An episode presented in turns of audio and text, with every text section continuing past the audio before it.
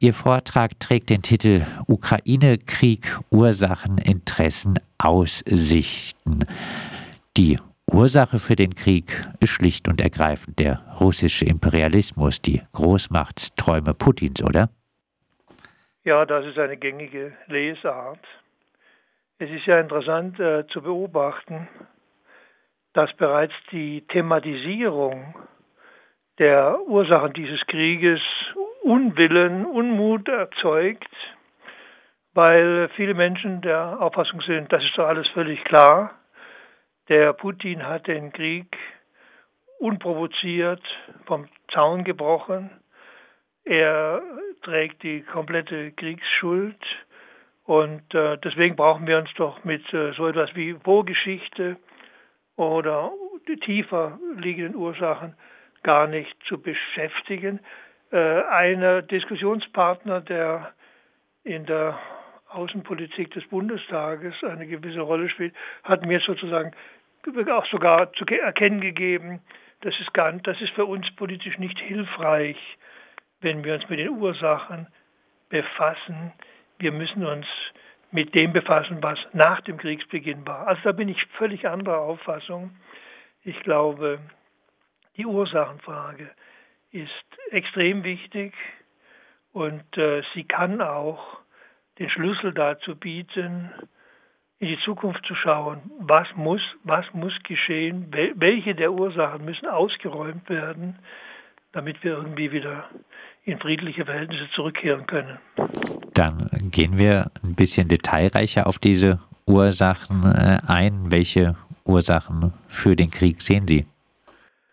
Also ich bin so herangegangen, dass ich mir gesagt habe, 1990 ist äh, die Sowjetunion zusammengebrochen, die jahrzehntelang der Gegner des Westens im Kalten Krieg war. Es hat mich damals schon sehr überrascht, wie lautlos das seinerzeit über die Bühne ging. Aber das war ja der Zusammenbruch eines wirklich eines riesigen Imperiums. Und jetzt haben sich äh, viele Staaten, die der Sowjetunion angehört hatten, haben sich äh, verselbstständigt, also Staatsbildungen in großem Umfang haben stattgefunden. Und dann kam eine Zeit, in der alle mal aufgeatmet haben und überlegt haben, wie, wie soll das jetzt weitergehen, wie soll sich das alles neu ordnen. Und äh, in dieser Zeit gab es diverse Versuche, auch von russischer Herkunft, ein äh, europäisches Sicherheitssystem neu zu gliedern oder neu zu beleben, das ja in den Jahrzehnten zuvor in, in der Form von KSZE, Konferenz für Sicherheit und Zusammenarbeit in Europa, entstanden wäre. Man hatte sich dem Gedanken der gemeinsamen Sicherheit schon sehr weitgehend genähert und das hätte nun in der Zeit neu in neue Strukturen, in neue europäische Strukturen umgesetzt werden können. Und nun ist zu untersuchen, warum gelangt das nicht. Das war doch die große Hoffnung, dass der erreichte Friedenszustand von 1990, als die Charta von Paris verabschiedet wurde, sozusagen als Höhepunkt der Entspannungspolitik, warum das nicht fortgesetzt werden konnte. Was war da los, dass die Wege zur Kooperation nicht weiter beschritten worden sind, sondern dass andere Wege beschritten worden sind, die man als konfrontativ bezeichnen muss. Ja, was war da los? Es war los, dass zumal die US-amerikanische Seite die den Zusammenbruch der Sowjetunion nicht in dem Sinne interpretiert hat, dass man jetzt ähm, neue Friedensstrukturen in Europa bauen muss, unter Zustimmung aller, sondern dass man die, Chance nutzen muss, äh, die Länder, die jetzt nicht mehr Teil der Sowjetunion waren, sondern die jetzt selbstständig geworden sind, dass man sie sozusagen auf die westliche Seite herüberzieht, was übrigens auch ganz im Sinne dieser Länder war, denn die meisten der Anträge in die NATO und in die EU aufgenommen zu werden, kamen ja aus diesen Ländern. Das ist, wäre insoweit noch nicht problematisch gewesen, wenn man das alles mit, äh, der, mit, der, mit der verbliebenen Russland oder der, ja, der russischen Föderation abgestimmt hätte. Und es ging auch la lange relativ geräuschlos über die Bühne. In drei, in drei Phasen sind äh, diverse Staaten Osteuropas erst in die NATO, interessante Reihenfolge übrigens, und dann in die EU aufgenommen worden. Aber irgendwo gab es da eine rote Linie, die die Russen nicht mehr überschritten sehen wollten. Und diese rote Linie zum Beispiel mal zurückzuverfolgen, ist eine interessante Geschichte. Da gab es einen gewissen Michael Gorbatschow, dem man ja ähm, sehr viel Verdienst zurechnet an der Entspannung in Europa. Er hat gesagt und sein Nachfolger Jelzin ebenfalls gesagt, dass ähm, die Ukraine nicht das gleiche ist wie andere Staaten Osteuropas, sondern dass die Ukraine immer als ein Teil Russlands betrachten worden ist. Schon diese Politiker haben von der russischen Welt gesprochen und damit gemeint, dass Großrussland, äh, das äh, Belarusland und die Ukraine als Kleinrussland, das war in der Vorstellung der russischen Spitzenpolitiker von 1990 an immer ein ganz spezielles Problem. Das war die rote Linie, die nicht überschritten werden sollte. Das hat also was mit der historischen Herkunft dieser Länder zu tun und hat mit den russischen Sicherheitsbedürfnissen etwas zu tun und im weitesten Sinne auch natürlich mit der großen weltpolitischen Konfrontation der Großmächte USA und Russland. Und das spielt in meiner Herleitung des Konflikts eine gewichtige Rolle. Entschuldigt man so äh, nicht ein bisschen äh, den Krieg, äh, den von Russland von Zaun gebrochenen äh, Krieg, wenn man so ein bisschen sagt, äh, Ukraine, äh, dass die sich gen Westen äh, richtet, das äh, war die rote Linie. Also äh, blieb praktisch nichts anderes übrig. Also ähm, Ursachen, Ursachenforschung äh, steht, steht immer im Verdacht, etwas anderes ermitteln zu wollen als die Ursachen. Aber ich sage Ihnen, ähm, mit, mit Entschuldigung oder Beschuldigung hat das mal noch nichts zu tun, wenn wir aufzudecken versuchen, wie kompliziert die ganze Lage war und wie kompliziert die ganze Lage ist und welche Faktoren dahin gewirkt haben, dass es nicht zu einer kriegsfreien Beilegung der entstandenen Konflikte gekommen ist. Ein äh, weiteres äh, Stichwort Ihres äh, Vortrags äh, sind die Interessen Sicher äh, gibt es westliche Interessen an der Ukraine. Am Krieg äh, gibt es aber jenseits der Rüstungsindustrie von westlicher Seite, gerade wenn man zum Beispiel in Deutschland die wirtschaftlichen Folgen sieht, doch eher wenig mhm. Interesse, oder? Interesse ja, am mit, Krieg? Mit, mit Interessen meinen, können wir sicherlich auch untersuchen, welche äh, geoökonomischen Interessen da sind. Aber die, äh, die Frage ist in, in diesem Zusammenhang eher auf der politischen Ebene zu beantworten. Also welche, welche politischen Interessen hat es gegeben im Vorfeld, im Vorfeld dieses Krieges? Und da, da sehen wir, dass die westliche Seite, speziell äh, die USA, das Interesse hatten, ihren Einflussbereich in Europa immer weiter auszudehnen bis hin an die russische Grenze, auch wenn man das sehr, sehr schön verkaufen konnte, dass man äh, von, aus der Seite der amerikanischen Politik sagte, sie sollen die Chance äh, bekommen, freie Länder zu werden, sich dem freiheitlichen Ordnungssystem anzuschließen.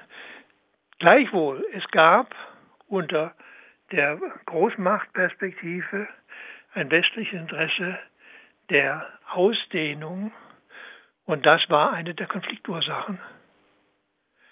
Jetzt fragt man sich, welche Interessen haben andere beteiligte Länder gehabt? Russland, Russlands Interessen sind gar nicht so leicht zu definieren, wie man auf den ersten Anhieb meint, denn sie, sie sind ja ein Stück weit identisch mit den Kriegszielen, die wir auch heute noch nicht so ganz genau durchschauen können. Aber es scheint doch so zu sein, dass äh, Russland es nicht hinnehmen möchte, dass auch die Ukraine in die westlichen Bündnissysteme äh, einbezogen wird und damit äh, sozusagen in eine, in eine konfrontative Position zu Russland kommt. Dann müssen wir schauen, welche Interesse hatte die Ukraine. Und das ist auch nicht ganz leicht zu beantworten, denn äh, die Ukraine war und ist ja kein, kein gewachsener Nationalstaat, in dem die verschiedenen äh, ethnischen Interessen ausgeglichen sind, sondern es ist ein hochkomplizierter Staat. Und die Innenpolitik dieses Staates hat in der Vorgeschichte des Krieges eine Rolle gespielt. Deswegen muss man sich damit beschäftigen. Einerseits gab es große Teile der Ukraine, nämlich den westlichen Teil, der, der traditionell eher nach Westen hin orientiert ist. Und es gibt den östlichen Teil, östlich des Dnieper und südlich, die ähm, eher nach Osten hin orientiert sind, wo auch viele russischstämmige Menschen wohnen, die die russische Sprache als erste Sprache haben. Und dies, die Konflikte, die innenpolitischen Konflikte in der Ukraine waren groß. Übrigens, man kann, muss auch mal einen Blick auf den Zweiten Weltkrieg werfen, wo ja äh, Ukrainer sowohl auf Seiten der Roten Armee als auch gegen die Rote Armee gekämpft haben, wenn Sie mal an den Namen Bandera denken und was, ich, was damit zusammenhängt. Also, die Ukraine hatte, die Ukraine äh, definiert in, in der pro-westlichen Regierung, definiert auch in der Maidan-Bewegung im ersten Jahrzehnt unseres Jahrhunderts war westlich orientiert, andere Teile der Ukraine eher nicht. Und daraus entstanden nicht nur innenpolitische Konflikte, sondern das zog auch sozusagen die selbsternannten Schutzmächte äh, auf den Plan.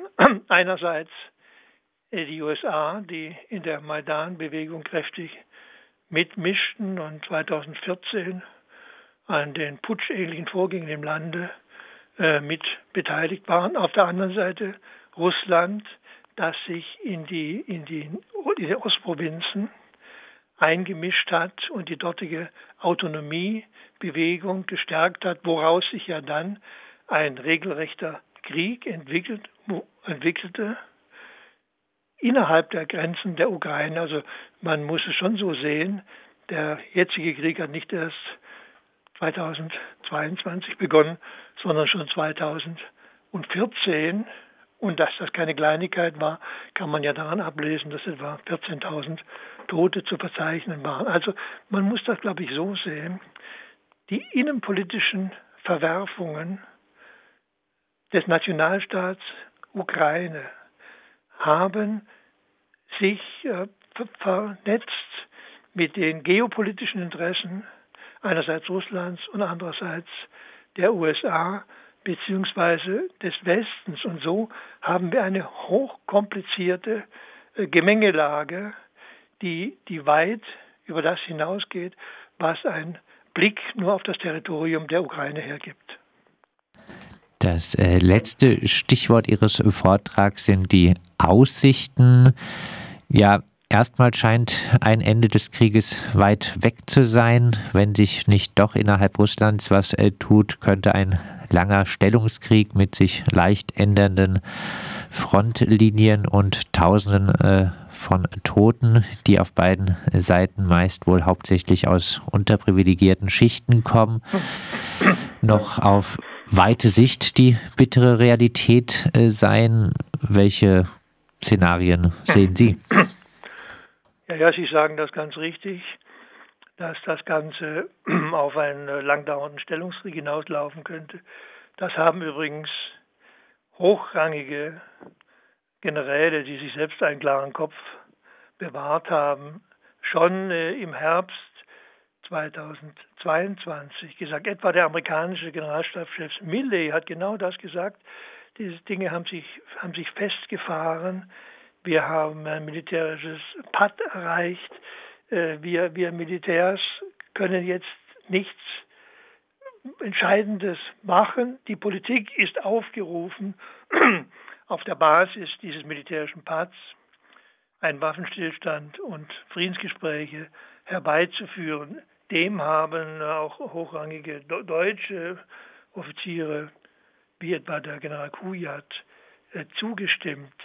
Das ist also nicht neu. Es ist auch hier nur die Frage, warum sind diese Vorschläge eigentlich nicht aufgegriffen worden, dass man auf der Basis des militärischen Paz äh, den Krieg zunächst mal beendet und alle weiteren Probleme anschließend behandelt.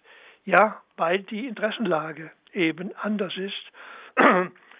Welches die amerikanischen Interessen sind, hat deren äh, Verteidigungsminister Lloyd Austin einmal ganz, ganz ungeschützt ausgesprochen. Wir, wir müssen Russland so schwächen, dass es nie wieder so etwas Böses tun kann, wie es mit dem Überfall auf die Ukraine äh, getan hat. Das ist ja eine sehr weitgehende Formulierung, wo man nicht so genau weiß, was hat das eigentlich konkret zu bedeuten. Aber äh, die Amerikaner, so Austin, haben die Absicht, Russland so zu schwächen, dass es also nicht mehr militärisch agieren kann, was äh, die Interessen der Ukraine sind, ist einigermaßen klar. Sie wollen die Souveränität, die äh, sie bei der Staatsgründung hatten, in vollem Umfang zurückgewinnen.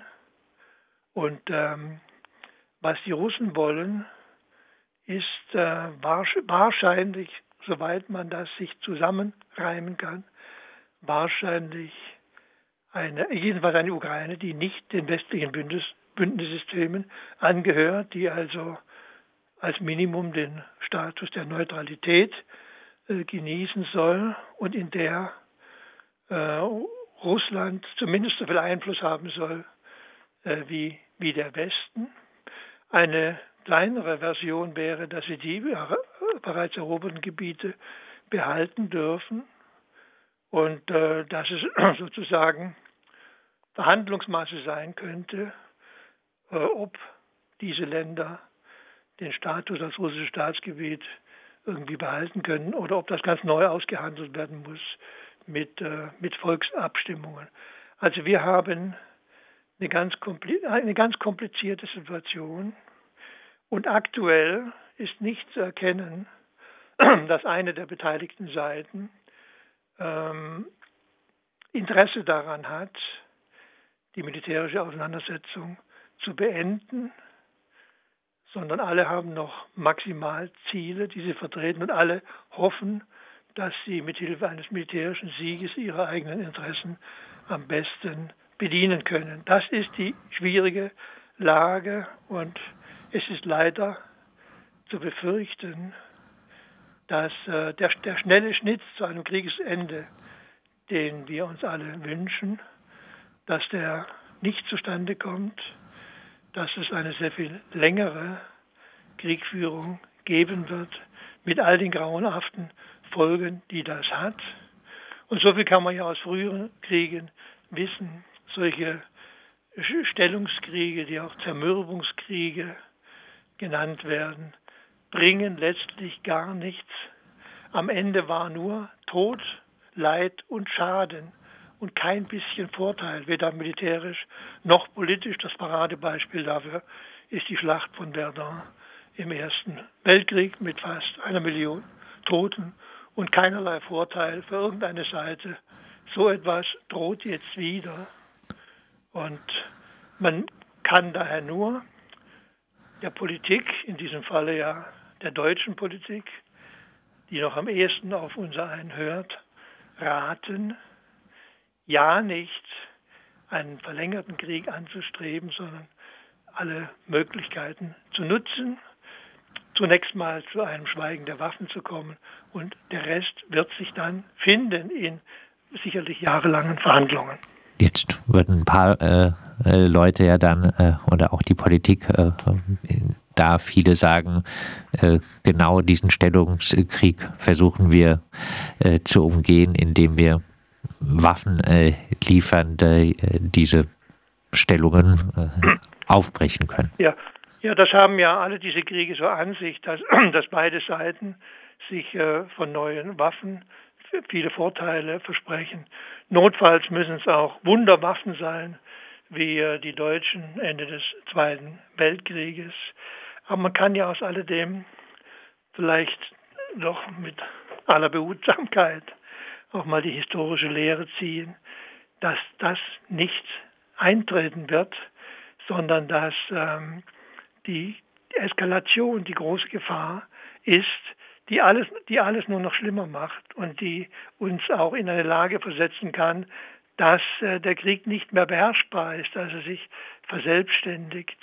Also der ganze Weg, dass man mit immer mehr Waffen zu den gewünschten Zielen kommt, ist meiner, nach meiner Überzeugung falsch und ist hochgefährlich und er darf nicht beschritten werden, sondern es müssen alle anderen Wege eingeschlagen werden als der.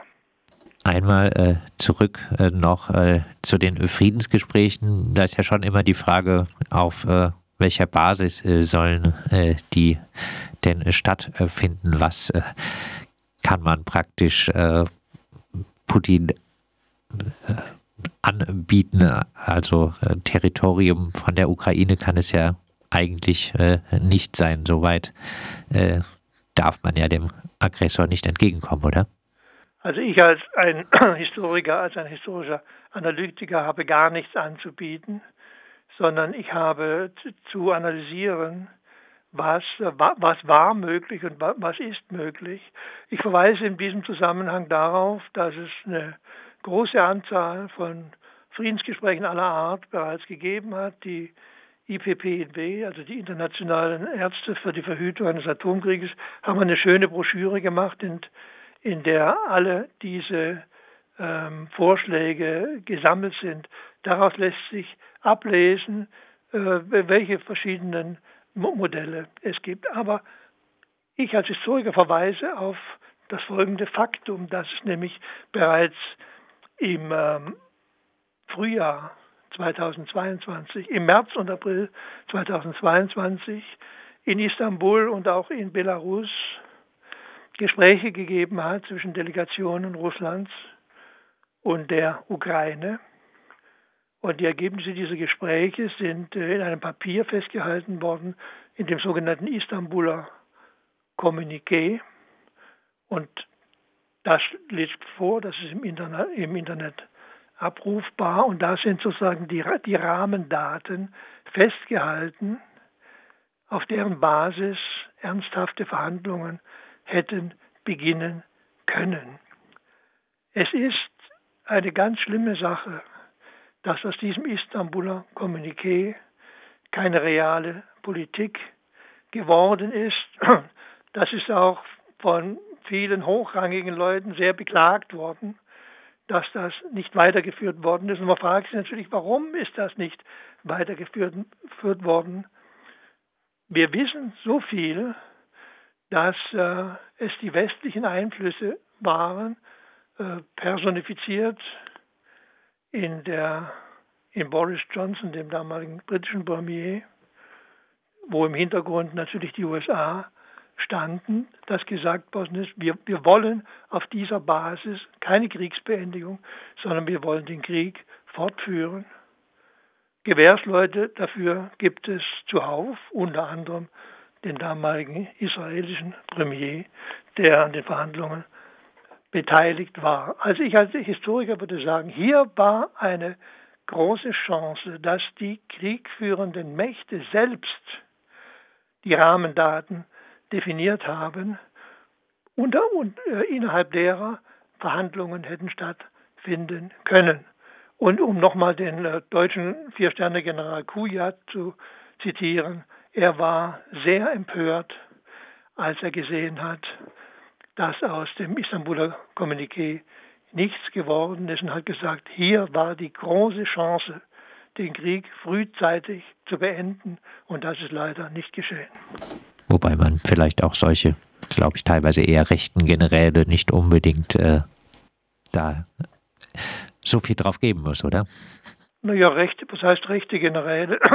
wenn die rechten Generäle, das ist der Kujat übrigens gar nicht, wenn Sie was Rechtes sagen, so müssen wir auch das zur Kenntnis nehmen.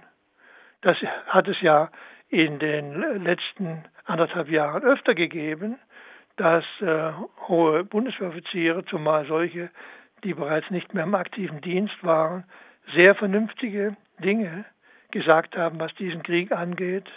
Zum Teil haben sie sogar auf Friedenskundgebungen äh, Auftritte gehabt. Also so pauschal äh, kann man das kann man das nicht in eine bestimmte Ecke stellen, sondern muss genau hinhören, was hier gesagt wird. Und immerhin ist es ja der Beruf dieser Leute,